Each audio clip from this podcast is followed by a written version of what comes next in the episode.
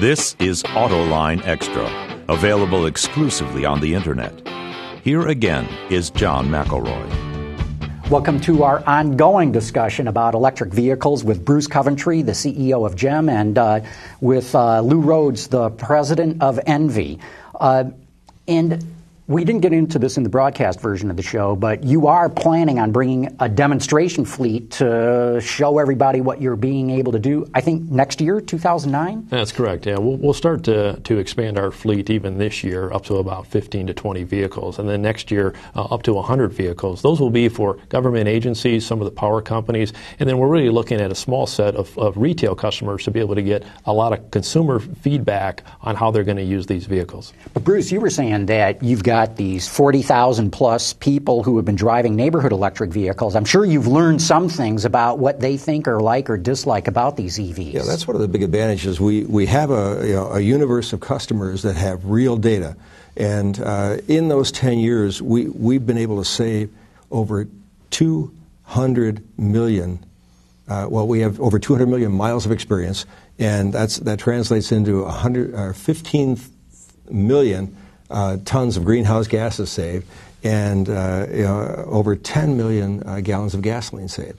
So in that period of time, what we've learned is that people uh, you know, want, want to be able to trust the vehicle. They want to know that the distance to empty is real and accurate.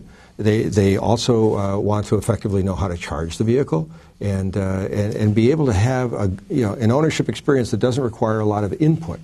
So we, have received a lot of feedback. It's helped us develop algorithms and, and other you know, aspects of our, our design that we think not only help our GEM products but can carry over into the ENVI products. John, this is a, a, big advantage because now we have data from two fronts. We have our existing customers for GEM, and we'll have new customer data coming in with full functional vehicles. So we can correlate it and really see is the behavior the same or is there something unique that we really have to adjust to before we go to production? Is that part of the reason doing this demo fleet too then? Absolutely. It is exactly the reason why we do the demo fleet. Um, and, and again, we could do this internally, but we believe that consumers are the ones that are ultimately going to buy the vehicles. We need that input. It's not in the industry today. Everybody's seeking that information. We have the ability to facilitate it. Sure, because if you guys test it, you'll do everything right. You got to put it in the hands of consumers, and you know that they'll put you through tests that Always. you haven't even dreamed of. Uh, we have learned from that experience, and absolutely, that's our approach.